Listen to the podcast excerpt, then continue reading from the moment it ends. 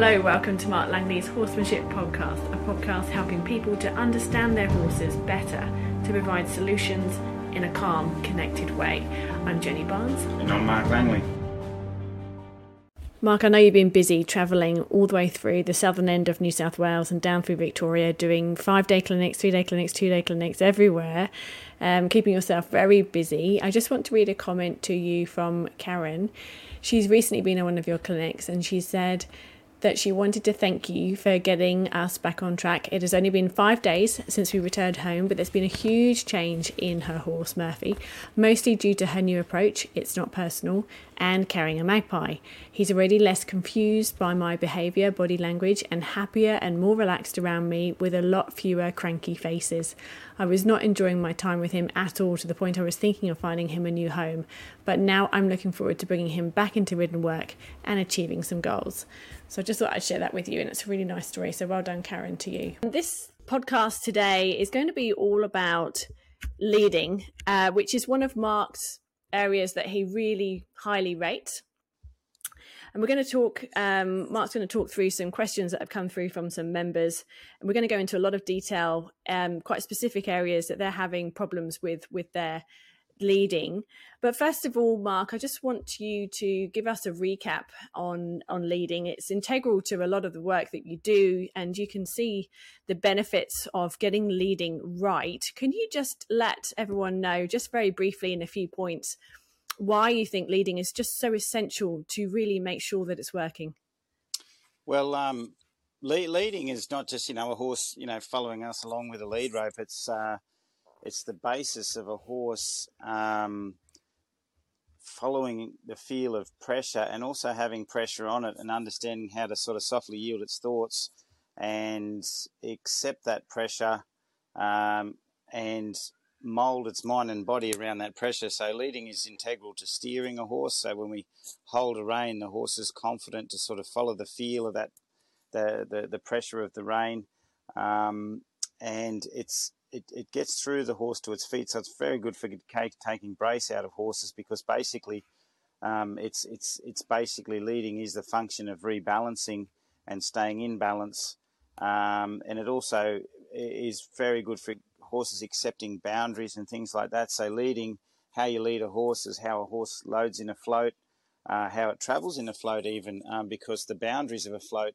Um, if a horse can softly move off the feel of a of a uh, you know, of a chest bar and a breeching bar and the, and and um, and in, in that sort of boundary inside a horse float, then it's then it, then it becomes soft in there. And I think leading, uh, accepting pressure and in, in, leading is what what helps our horses with that. And uh, leading leads to things like leading with a belly rope and stuff like that. And uh, and I think um, Tom Dorrance said one day there shouldn't be a place you you can't put a rope on a horse and I think well, maybe what he meant by that was, uh, yeah, basically the horse should be soft anywhere and be able to accept that feel, follow that feel, and um, so to me, leading everything bases a lot of stuff bases around that leading because if you're going to put a rope on a horse's head uh, or, or, a halter on it, um, it's so important that you sort of um, honor that, uh, you know, commit commit to it and and honor honor that horse and and basically teach it to be very comfortable and yeah, accept it. You know, really accept it, not be frightened of it. And I think um, though we put a halter on or a bridle on a horse, um, sometimes we don't spend enough time getting that horse truly balanced and comfortable with it. Okay, now talking about you mentioned softness then. I've got a question. The first question we're going to kick off with is from Jane, and she has been doing a lot of leading with her horse, and she got him to get nice and soft, but she's now started firming up on the leading, and the softness has gone backwards a bit. So we just want you to address this. So what's happened is her horse was a little bit sluggish and dull, and she started working on the leading to kind of get off that and has firmed up a bit to try and bring him forward, get a bit of more life into him. And so she's asked for a bit more of an active walk. She's popping the flag on her leg. She's firming up a bit in that lead rope. But she feels that he's starting to go backwards. He's a little bit more angry and more defensive than he used to be. And he has started to try to bite her when she's leading. So, question is, what do you think she might be doing wrong? Her connection was great when they were going slower and it was nice and soft but now she just feels like it's slipping. Yeah, um, you get a horse to accept feel, and you know it starts off a bit slow, and you know there's that soft feel kind of thing where you put a soft feel in and a, you know a bit of energy through that lead, and the horse softly moves. And we were talking about this a lot at the last clinic about you know speeding up the rein speed, and I, I call it rein speed, but it could be rope speed. And the reason why we have to speed up that rein speed or rope speed is because sometimes a horse goes to run backwards quickly and then suddenly it hits pressure on its poll. For instance, if it was tied up or something like that.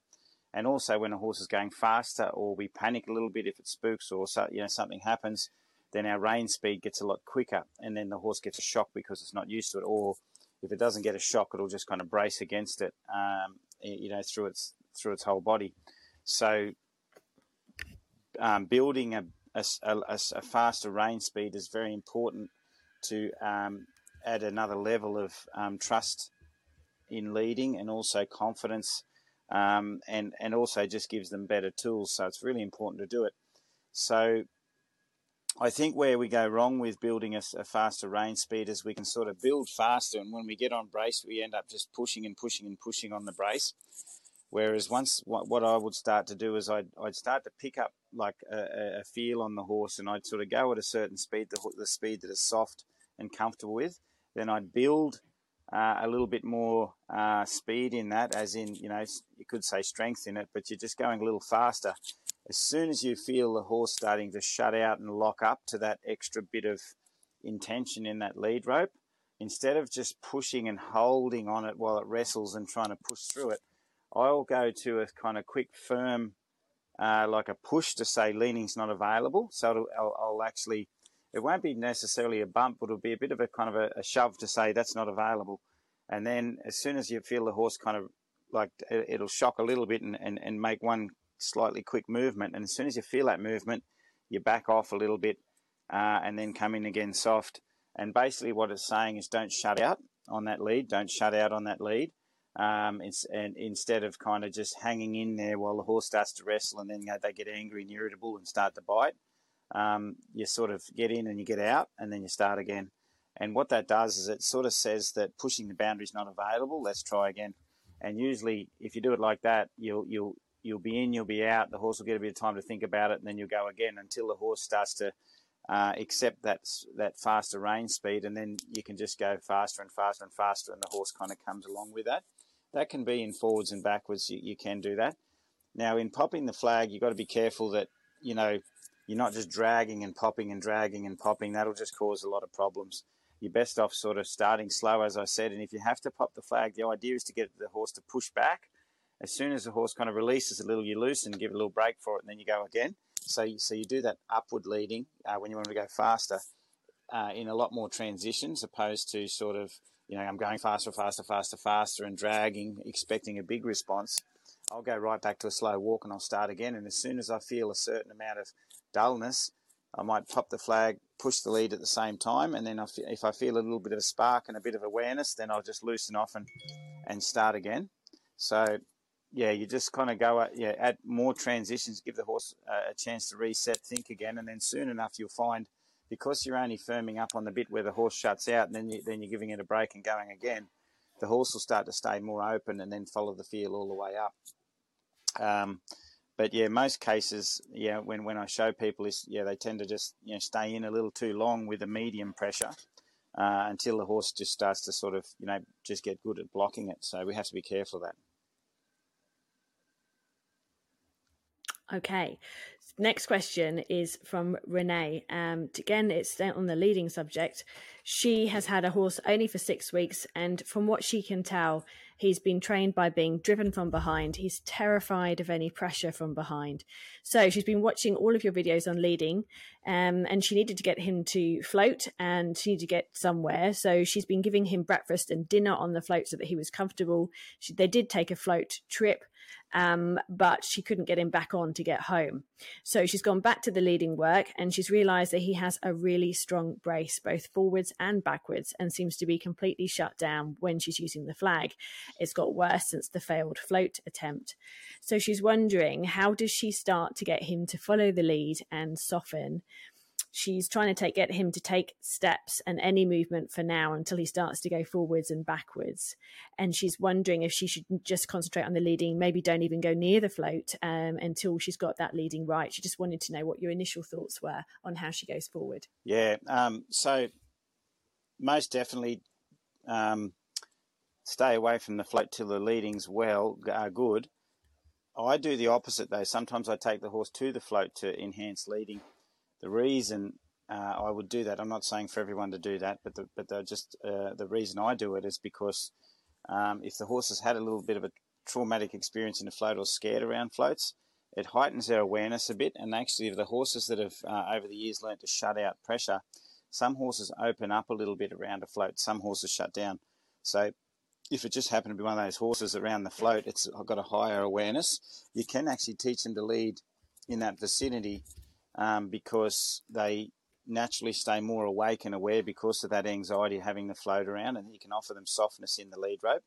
Uh, whereas sometimes horses out back out in the arena in a very quiet place, they can be very very dull, and you know you've got to do other things to wake them up. So there is sometimes a positive of being around a float when teaching leading, but not some horses that have been traumatized near a float and actually have started to really shut out near the float. Well, that wouldn't be good for them. You'd want to be further away from the float, somewhere else to teach them to lead. So there is a, uh, you know, there is pros and cons, and you know, some horses, yeah, you would be near the float, some you'd be away, as I as I just explained. Um, but definitely go away and teach teach leading. Um, like the last question. Uh, you know, building a better rein speed or rope speed so the horse understands that. Um, so somehow we've got to bring our horses to awareness. And the hardest thing, and it's even at clinics, you know, I'm, I'm working through a sort of a brace in a shutdown horse, getting them to wake up. And, you know, like at the last clinic, we had a, had a mule and she, she was a nice little mule, but um, the first three days were spent getting her in the right frame of mind to learn. And then the learning started, or, you know, nearly four days uh, and that was to get her aware, let go of uh, separation anxiety, different things like that. And then when she was in the right state of awareness, she was very soft uh, and easy to train. Whereas before that, she would be shutting out and heavy and leany and nibbly and all that sort of stuff. So it's it's not just about going and leading; it's about you know identifying how how far gone your horse is in that sort of you know that dark place of being shut out or shut down, and figuring out maybe we have to get the horse out of that place a little bit um, you know, I have ways and means of doing it, but I don't expect everybody to be able to just you know click their fingers and make it make it happen. So, um, but a- around your horse, something you want to you know start to do, even if it's not aware of the flag. Um, there's something I do around a lot of horses with a flag is is I'll just go around them, and I'll put the flag in different positions. And even if the flag goes into a position that he was once scared of, like behind him. You know how he, uh, he, he's scared of pressure behind him. Well, you can put the flag in different places and give it a shake in a spot that he actually is quite uncomfortable, and he'll kind of go, "Whoa," and he'll get a bit of a fright, and then you take it away and you just go, uh, "I just notice you're aware there. That's nice to know," um, because you have to bring him back into a state of awareness. And when he gets that awareness, then you go back to helping him with the lead soften, and you might just do some slow forwards and backwards lessons. But if he dulls out, you do something to get him aware. And sometimes it could be just hanging the flag just above one ear, and the horse goes, "Whoa, what's that?" And you know, they'll pick up. They'll they'll come out of that sort of set, hard place that they're in, and they'll get uh, you know round eyes. They'll open up a little bit and go, "Oh, what's that?" And and while they're in that frame of mind, you might pick up the lead rope and just go, "Yeah, just rock backwards and forwards until they sort of." let go of the brace of that nervous, um, you know, awareness that they've got and start to follow that feel. So it's it's it's it's just a matter of trying to bring them into a higher state of awareness, but not cooking them and getting them too frightened. Um, you know, so you're actually pushing their threshold a little bit so that they, they can't sort of hide. Um, and then when they just come out of that that that state of hiding, you sort of you know you wriggle them around a bit and do something with the lead, get them soft. Um, also, when you go to faster rein speeds, you're going to have to look at, um, you know, instead of push, push, push, push, you might push and put one kind of bump in the rope, and the horse will go, "Oh, what was that?" And then when they're at that bit of awareness, you come in soft again and and ask again, because the horses that have started to just brace, they they've learned to brace to sort of a fair bit of pressure. So and shut out to a fair bit of pressure. So, you know, more pressure doesn't work. It has to be um, effective pressure that makes them think. And I guess um, that's where you come in with a bit of a sort of a quick shove with the rope, and then you disappear again, and then you go in again soft, and then give them a quick shove with the rope because that makes them go, oh, what's that? I can feel that. And then you go in soft until they're awake, and you can, um, you know, make the rope go a little faster to get them to follow it. Um, because most horses that have been trained before, yeah, they, they, you know, people think we're all training these wild green horses, but, you know, there's a lot of horses that, that come along and they've had 10 years of just shutting out heaps of pressure. And I mean lots of pressure, like, you know, people with, you know, stallion, you know, halters jamming on them and all this sort of stuff and spurs in their ribs and, you know, just a whole paraphernalia of things. And, um, you have to find some way of just getting into their head a little bit to get them to open up and then show them that there's softness uh, within those pressures, which which they've actually sort of you know realised that, that they thought that there wasn't. So it's not easy. Um, that's why people go to you know different forms of like clicker training, positive reinforcement, and stuff like that to sort of get a horse interested again and doing things. And yeah, there is some benefit in that sometimes, but there's also a, a danger in that too because a, a lot of horses um, have been shut down and they're already uh, food obsessed. Um, but they're shut down to pressure. So so it can actually food food can just keep them in a in an unhappy place if we're not careful. So you know, there's there's dangers in everything, um, but really it's just trying to figure out how to get them to wake up enough, um, and all that other stuff. Like like I said with the mule, we we spent the whole time. Like one lesson was I'd walk up to her in a smaller yard. And when she was shutting out, I had to do something big to get her to reset her mind a little, and then I'd walk away and do something else until we could approach her and she'd stay quite aware. And then she became really soft and she'd follow us around and she was aware of our space and it made her feel really good. Um, though I had to put a reasonable amount of pressure on her to get get to let go of that strong thought that she had. Once she let go of it, she went, "Oh, this is good. I'm not stressed out being over there. I'm kind of here, and I and I and I understand you guys." And um, and and she she became really happy in that place. So that bit of pressure was worth it because to get to the other side was um, better than them staying in that that bad place that they're in, you know, months and years on end.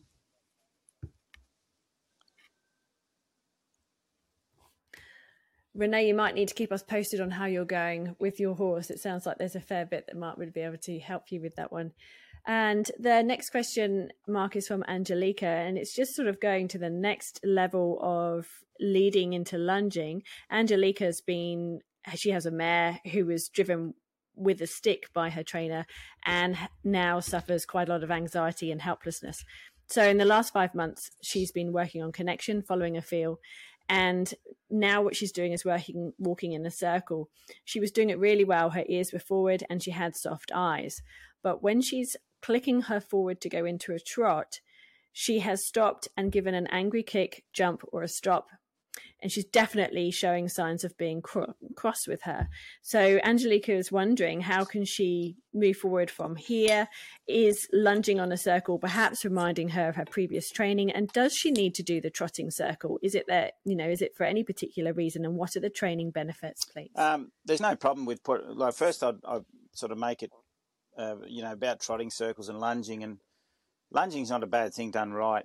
Um, but undoing lunging, sometimes you might go away from it for a while. Now, what are the benefits of putting on a horse on a trot circle? You can sort of warm them up a little bit. They walk. They can do some soft transition at the walk. It gets them thinking to the inside rein softly. You know, you can get them doing little turns. You know, turn that into sort of close contact body control. Then go back out on a circle, give some freedom, let them flow a little. So going out on a circle is good, but circles aren't good for teaching young horses to steer. So um, I like to establish steering on a young horse um, and an older horse even that doesn't know how to steer. The ones that have been going around in circles just looking to the outside. Uh, those horses, I'd send them out on a straight line on a long lead and then do a U-turn and come back and send them out again and things like that. So I know by the time they get to the end of the rope, they'll follow the field back softly. So I and then I might start a circle by doing triangles and stuff like that. That's the steering I'm talking about. I'll, I'll go into the transition, but so so you know a horse that's really you know just gone around stiff. I send them out and redirect them back so they actually sort of turn and shape shape into that turn and come back and they start to relax out on the long line without feeling all stressed. Um, so you know, and they're going towards their thoughts when they go away, and they're going towards their thoughts when they come back because uh, they're thinking with that you know that direction that they're going all the time and following the rein. So, you know, straight lines turns into triangles, into squares, into, you know, yeah, and then and then that then that circle becomes a series of little straight lines and corners if you want, um, until the horse is really comfortable and connected to, to, to that rope or the rein that it's following. So, um, and you know, there's a way I get horses to go out on a circle where I get them to grow. Um, so I'll pick them up close and I'll pick up and get them to grow in the wither, soften and and just travel out at a soft walk, and that really gets them to shape up nice before they go out instead of just going out on their forehand and plonking around. But um, in regards to your horse and the bad feelings it has from past training, um, you can teach it still how to lunge. It's just how you go about it and how soft the horse is before you go into the next gait. So, you know, when I do a riding transition, I say to somebody, I want you to walk your horse up till it thinks soft. It has a soft trot thought. And they go, and, and they're thinking, oh, trotting transition. So people think trot, and the horse goes into a trot and it gets a hard thought, and then it has a has a worried trot, whether that be on lunge or under saddle. Whereas I would say, do walk transition up and then back and then up and then back. And this is on the lunge line, you can do this. So, firstly, get them to walk out really soft and thoughtful and light. So, you might do some close in hand work where your horse is kind of walking around soft and it softens in the eye and it's carrying a nice soft bend walking around. And then you pour it out with inside rein a little. And then you do a leading lesson with it where you push the knot forward and it walks up a little bit and then you slow it down. And then and eventually that leading lesson gets um, further away from you on a longer rope. So you pick up your leading hand, the horse follows up, and then you go back again. Instead of going like a big cluck or something like that, if that cluck is represented trot and that horse has got worried every time it hears a cluck or a kiss, then you take away the cluck and the kiss because that's like it might be a sharp transition for the horse. Um, and you just do it through the field in that walking transition when you go up and then down and up and then down until the horse is kind of really kind of just moving up nice and fast when you walk and then down. And then all of a sudden, you'll see this moment where the horse is going, you know what, I'm thinking pretty soft in the trot. And I just, you know, if I trotted right now, I'd feel pretty good. Uh, and you can see when a horse gets that trot thought, it's very, very clear. Once you, once you see it a few times, you'll know what I mean. And if you're looking for it, you'll know what I mean. And you'll see the horse go hard thought, trot, or you just go back down the walk and say, let's keep walking and work on that walk transition. Then you bring it up to walk again and then then then you push up with that knot as you're pushing that lead forward. Um, and if that horse is following the feel up nicely and it's going, I'm having a soft trot thought, well, then you just keep that little push until the horse, you know, dribbles into trot. And then as soon as it dribbles into trot, some start to trot for a few strides and then they go, oh, that's right, this is lunging again. And they start to get worried. Before they get to that state, uh, you just slow them back down again. And you just go back down and then up again until they're soft.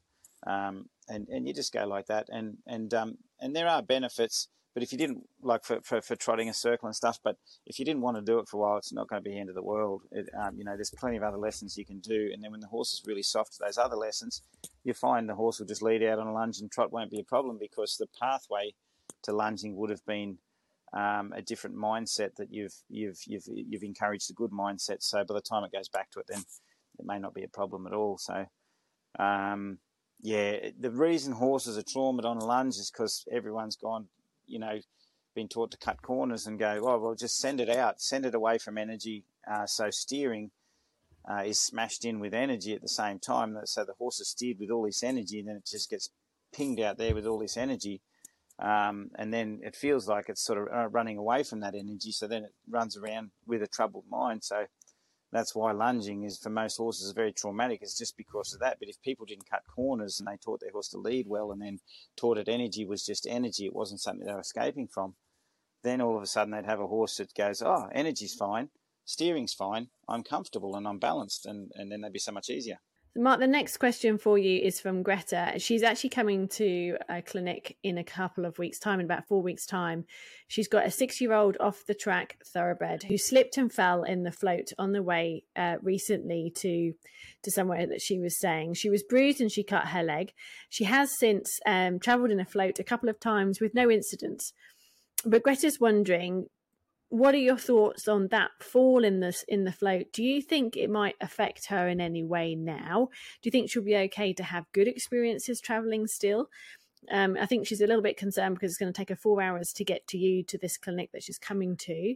And what she's wondering is, do you th- what are your thoughts on her using a calming paste to help her relax on the trip? Do you think it's necessary, or is there anything else that she be she could be doing to help prepare her? They're doing lots of leading exercises, forward and back, sort of thing. Yeah, um, talk to a nutritionist or a good nutritionist about calming paste. Um, I had somebody um, that that that uh, gave me some information on it because a lot of calming paste and magnesium, and I believe that calming paste only works is if, if it's a magnesium based calming paste if it's um, the horse is lacking magnesium, but if its magnesium levels are fine, it won't do anything. It's just um, like an expensive paste um, that may not do anything. So, but um, I would definitely talk to a good nutritionist or someone who knows about you know the minerals and all the things, and you know because it may not do anything. And calming paste, the problem with it is, um, like anything, um, a horse, a calming paste is not enough to help a horse deal with trauma under a lot of stress. So it's just going to calm it nerves a little bit. It's not like a set. It's not like a sedative. It's not going to sedate it. So if the trauma is bad enough, um, you know the horse is still going to come out. Adrenaline's going to fly and, and, and whatever. So um, education will be the best key to it. If if it's magnesium deficient or the calming paste help take an edge off nerves, then then I don't know. I've, I've never been I've never been a fan of stuff like that because I like to know where a horse is at all the time, um, emotionally, and where it is when I'm training it. Um, so, and I've heard stories where people have used calming paste and, and they've had good results. Um, I don't know if it's been in floating, but different areas where they've horses are calmed down a lot. But as I say, when you go to things like that, you're better off talking to a nutritionist or something like that who knows more about that that sort of stuff before you go and invest in that sort of thing. Uh, I like to have my horses um, as they are. Uh, so I know exactly where they're at with their emotions when I'm teaching them. So I don't I don't leave any stones unturned, and I think that's really important to think about. Is you want the horse in its natural state of awareness, so you can be the best trainer you can be to help that horse through that that situation. Um, and that's why you know people who go down the road of sedating horses and stuff like that, they might get a f- false sense of security, and then all of a sudden, you know, there's you know things go go wrong. So so yeah, but um,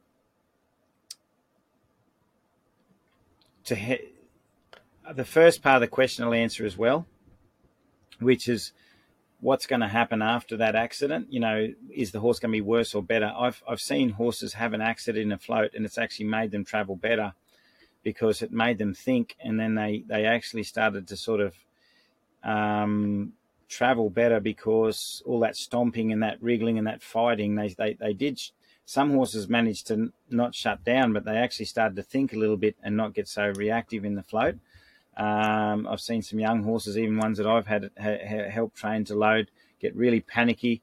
Uh, one just recently, um, you know, came to a clinic. She she was loading beautiful, and um, but she she went on her own for a little bit, got panicky, banged her head, but she still loaded fine. And I just said to the owner, keep her with company for a little longer till she's had more experiences. But she travelled all the way home really nice and was quite settled in the float. And after that panicky accident, um, her loading was was really was going really well, and uh, I thought she'd stand in there really quietly and she was comfortable. So so I was kind of happy with it. Um, but but she had um, uh, you know, we, we only did the I only did the you know holder you know halter started her and, and stuff like that and got a loading, but and she had had a lot of experience. But she was a, she was a mare that could could deal with pressure pretty well, and um, and she went well. And there was another fellow I uh, I helped. Uh, he organised a clinic uh, a while ago for trail, trail riding club up in Queensland. He used to be a truck driver, and he was involved. Uh, they used to get him to load tough horses all the time, and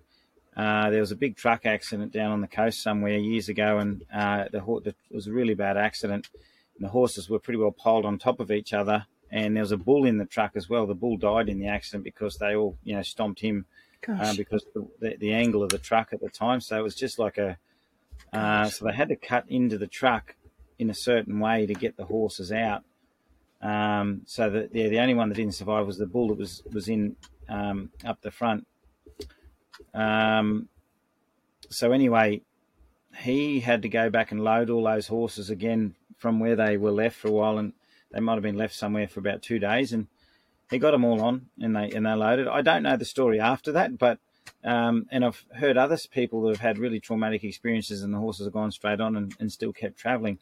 Now I haven't seen those horses and, and, and looked at a camera as how they're travelling, but they loaded and it, you know just just kept going uh, you know traveling but um, and I think horses are interesting in the sense that um, that some horses don't that, you know if, if she's really scared in a float and it's and it's her being braced and tr- not traveling well that's made her fall over then yeah she, she could be one that will not go in again so so what I'm saying is I've seen horses that have fallen over and gone back in floats I've seen other horses that have fallen over and petrified going in after that, but they're always petrified anyway. They, they, you know, so, um, so yeah, in the sense of reloading yeah. her, I don't know what's going to happen, but you do have to do your homework. And I'll give you a bit of a rundown on a few things you can really think about working on, which is really important. One of the things is the leading, uh, which you're already doing. It has to be perfect if she's already had a trauma in a float, as in you have to have her feet so soft and her mind so soft in that halter uh, rocking backwards and forwards, nice hindquarter yields, move the front over, just nice control over so she trusts that lead rope 100% because that is the key when she starts to freeze up when you're loading and get hard on the floor, start to worry about things, that helps her uh, start to move softly and start to trust the floor, trust herself in the float. So, um, so when I say obedience, like I don't use the word obedience in uh, my little slave that I'm going to video and put on Instagram so all my friends can see its cool tricks. Um, I talk about obedience in the sense we, we need obedience to empower horses to be soft and have an alternative under pressure that's going to get them out of trouble, opposed to them not having any alternatives and get lost and just completely panic. So uh, this is where obedience is so important. Um, so you know we might, um, you know, some people use it, you know, they might clicker train their horse into a float, or they might, you know, give them a bit of food and leave the float out and get the horse interested and wait, get them curious, work under their threshold, get them sort of slowly going into a float, all that sort of thing. But I say to those people, I said, you may have given your horse enough. Um, you may have taught your horse enough to get into trouble, but have you taught it enough to get out of trouble? And to me, that's the key. So the unloading and the traveling is the key. It's not about getting the horses on. So if uh, we can't just get a horse in a float, we have to get them to know how to survive in the flow, It'd be like setting someone to, to you know, Afghanistan. Um, you know, well, you've given them a plane ticket to Afghanistan. How are they going to survive over there? You know, you've got to give them a few tips to be able to survive over there and, and in a relatively sane sort of manner. So when, when you load a horse, it's the same thing we do have a lot of videos on this on the membership that where Mark is actually helping getting a horse prepared for float loading and uh, doing lots of things that you may not have considered, you know, that goes beyond the leading um, you know, just making sure that they are comfortable in a moving float and a noisy float and things like that. So he'll get in and do all sorts of things inside the float with them. So um, he also goes through step by step, really quite in a lot of detail about getting them on and off and getting checking sure that they're right. So I would go through the float loading section, which is on the membership. I think that's going to help you a lot. And you're just looking for areas of brace and making sure that you can try and correct that. So I'm just uh, interrupted you then, Mark, because the quality quality isn't brilliant. And um, I know you're giving out a lot of information, but I just don't want people to lose it. Um, so I think we might just leave it there. So thank you very much. No worries. Thank you, Jenny. Well, I'm in a bit of a stormy weather at the moment, and I think the uh, 5G's, yeah, not so great because of that. So I apologise, everybody. But yeah, ho- hope it, uh, you got most of that. But yeah, thanks, Jenny. Thanks, everybody. You can learn more from Mark online through his online training videos. Just search Mark Langley Horsemanship. There's over 380 training videos which everyone has access to with a seven day free trial. If you like what you see, it's just $15 a month from there. That's help where you need it.